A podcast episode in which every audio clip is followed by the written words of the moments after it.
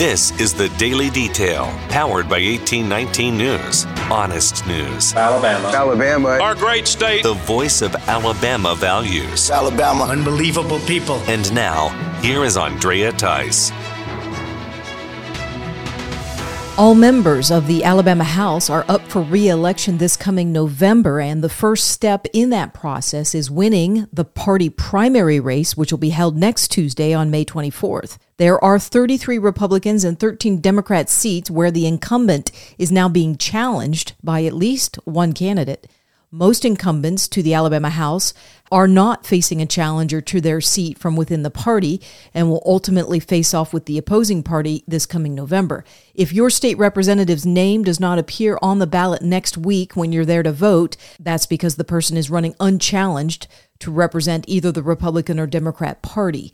Alabama does not have a closed primary, which means that a voter can vote in an opposite party primary if they choose to, regardless of their past party affiliation. I recently sat down with former state legislator Scott Beason to talk about the primary as a whole, and this whole subject of party crossover came up.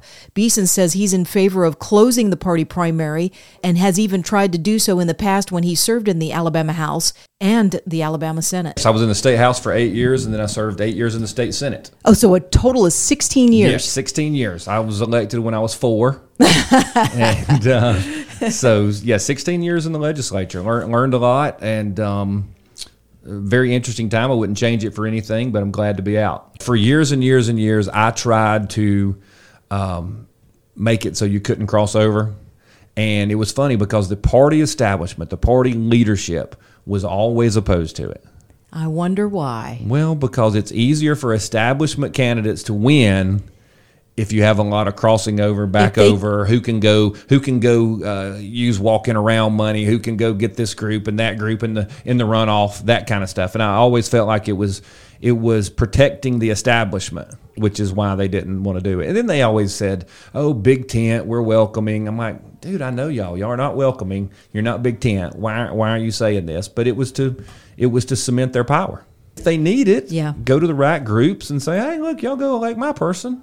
Right. we'll, we'll all be good. And it's just the way it works. The people of the state really have to take back control. It takes a little work, but it's not like we're, uh, you know, fighting on the battlefields. We're out, you know, go vote. Take your buddies, get a hamburger, Clearing your vote. schedule and finding out your polling place. Yes. And they make it pretty easy, too. Right. Even if you show up at the wrong one, they'll find out where you should go. Exactly. And they'll g- even print out instructions and an, an address. Right. So, it's pretty pretty idiot proof at this point in time. Yes. So- okay, here we go. I, I, I, I've always said my spiritual gift is hacking people off. If you can't figure out how to vote, you might not should. is that going to be on a slogan? yeah, since I'm not running for office anymore, that'll be a, that'll be a well, slogan. there's, thanks for coming on, hey, Scott. thanks for having me. I enjoyed it. A corrections officer in Mobile County is now under arrest for bringing in contraband items to the Metro jail. Investigators say that Frederick Johnson is facing 21 counts of promoting prison contraband for, by smuggling in phone chargers, cameras, flash drives, movies, and even pornography. The contraband was discovered through a random bag check. Investigators believe that Johnson was smuggling all those items in to sell to the inmates.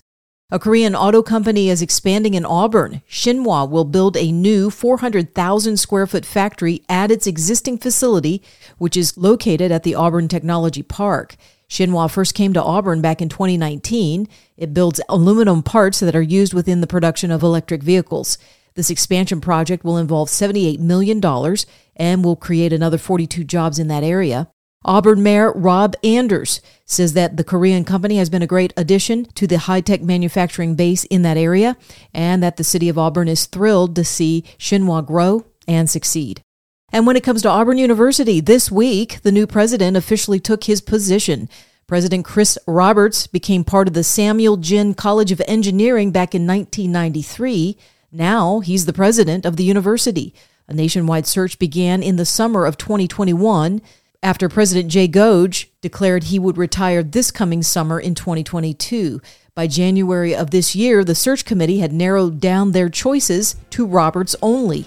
He was then confirmed in February and started the position this week. For more in depth stories affecting the state of Alabama, go to 1819news.com. In national news, primary results are in from five states that voted this past Tuesday. One race is still too close to call, and that is the Republican Senate primary in the state of Pennsylvania, where they had three contenders, two men and a woman, seeking that position within the party. It's very similar to what is going on here in Alabama's Republican Senate primary.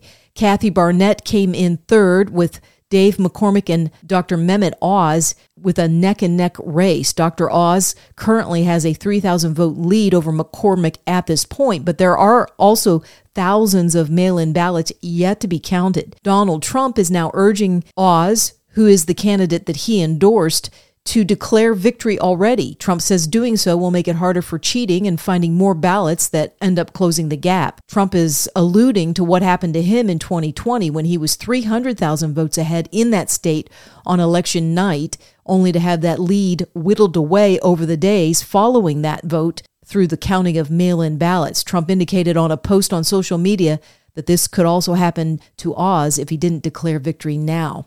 Dr. Oz may or may not be declared the final winner in that Republican primary race, but overall, the former president, Donald Trump, has amassed quite a list of victories in his column when it comes to primary candidates that he has gone out of his way to endorse to take on establishment Republicans. So far, the states of Idaho, Kentucky, Oregon, North Carolina, Pennsylvania, Ohio, Nebraska, Indiana, Texas, and West Virginia have had their primary elections this year. Of the primary challengers that Trump endorsed in those races, all have won within their party races except for Madison Cawthorn in North Carolina, Janice McGeachin in Idaho, and Charles Herbster in Nebraska. That puts Trump's endorsement record at around 80 to 3.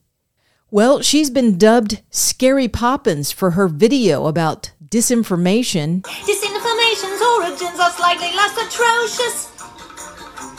It's how you hide a little, hide a little lie. It's how you hide a little, hide a little lie. It's how you hide a little, hide a little lie when Rudy Giuliani. Those videos came to light after Nina Jankowicz was appointed by President Joe Biden to be director of the Disinformation Governance Board within the Department of Homeland Security. Now, apparently, Nina Jankowicz has resigned from that position, and the creation of this new disinformation board has now been put on hold this is according to White House Press Secretary Karine Jean Pierre. The board has never convened. Uh, it uh, so that's it, it, never convened, and it, and the board is uh, is yes, the board is uh, is is pausing in the sense that it will not convene while, while former Secretary Chertoff and former Deputy AG Gorelick uh, do their assessment. Jankowicz was roundly criticized on social media for her past videos, as well as political opinions that included dismissing the Hunter Biden laptop as fake. The whole creation of the Disinformation Governance Board was called Orwellian and unconstitutional by Republicans, conservatives, and libertarians of all shapes and sizes. Speaking of social media, a recent audit of Twitter by a software company called SparkToro has now found that half of Joe Biden's 22 million followers on Twitter are fake accounts. The audit comes at the same time that Tesla CEO Elon Musk is offering to buy Twitter and make it a private company. Musk has now put that deal on hold because he says the spam accounts and bots on Twitter are four times higher than what was claimed by the company in their SEC filings. Musk says he will not proceed with the purchase offer of 44 billion until those fake account numbers are resolved. So far, Musk says that Twitter leadership has publicly refused to show proof that the fake accounts are less than 5% of total accounts. Also of interest is that SparkToro did an audit of Musk's own Twitter account and found that 70% of his 93.3 million followers are also fake. And layoffs continue at Netflix. In the next month or two, 150 employees will be let go from across all departments after slow revenue growth was reported in the first quarter of this year. Netflix says the cuts have nothing to do with employee performance, but have everything to do with the loss of 200,000 subscribers since the start of 2022. They also expect an additional 2 million subscribers to be lost by the end of this quarter. You're listening to the Daily Detail from 1819 News. Don't forget to check out Alabama Unfiltered with Scott Beason, Amy Beth Shaver, and Allison Sinclair. Their latest episode involves A.J. Hurley, the director of Survivors of the Abortion Holocaust if you heard about the babies, five of them found at a DC abortion clinic, full term children, some of them dead through partial birth abortion. If you want to really know what's going on, if you cannot turn away because you think this sounds crazy, and it is, but it's happening, join us for today's show. This truck pulls up, unloads three boxes of aborted children. The driver of this box, or the, the driver of this truck, knows nothing about what's happening. He, uh, you know, he was just obviously Doing just doing a job. Exactly. they tell him, and by God's grace, he is just very visibly upset over this whole matter. And they convince him to let uh, them have a box to to give these babies uh, a proper burial. Uh, and so they took this box back. Inside was 115 uh, aborted children. 110 of them were first trimester babies, and five of them were late term, third trimester, almost full term children. One of them, Christopher X, was literally, I mean, this big. So um, they, they, at that point, we called us. We were in New York at the time, outside of Margaret Sanger Planned Parenthood. We took a train, met them, uh, basically processed and photographed all these children, videographed them, made arrangements, strategized how to come, come forward, and delivered the, the children over to uh, DCPD. You can find more of that podcast at 1819news.com under the podcast tab. If you're enjoying the daily detail and you feel someone else will benefit from these reports, feel free to copy a link from Spotify or Apple Podcasts and send it to a friend and get them started on this as well. I'm Andrea Tice. I'll be back again tomorrow. I look forward to updating you then. Alabama. Alabama. Our great state Alabama. of Alabama. This has been the Daily Detail. For more up to date news, go to 1819news.com, where you'll find honest news and Alabama values.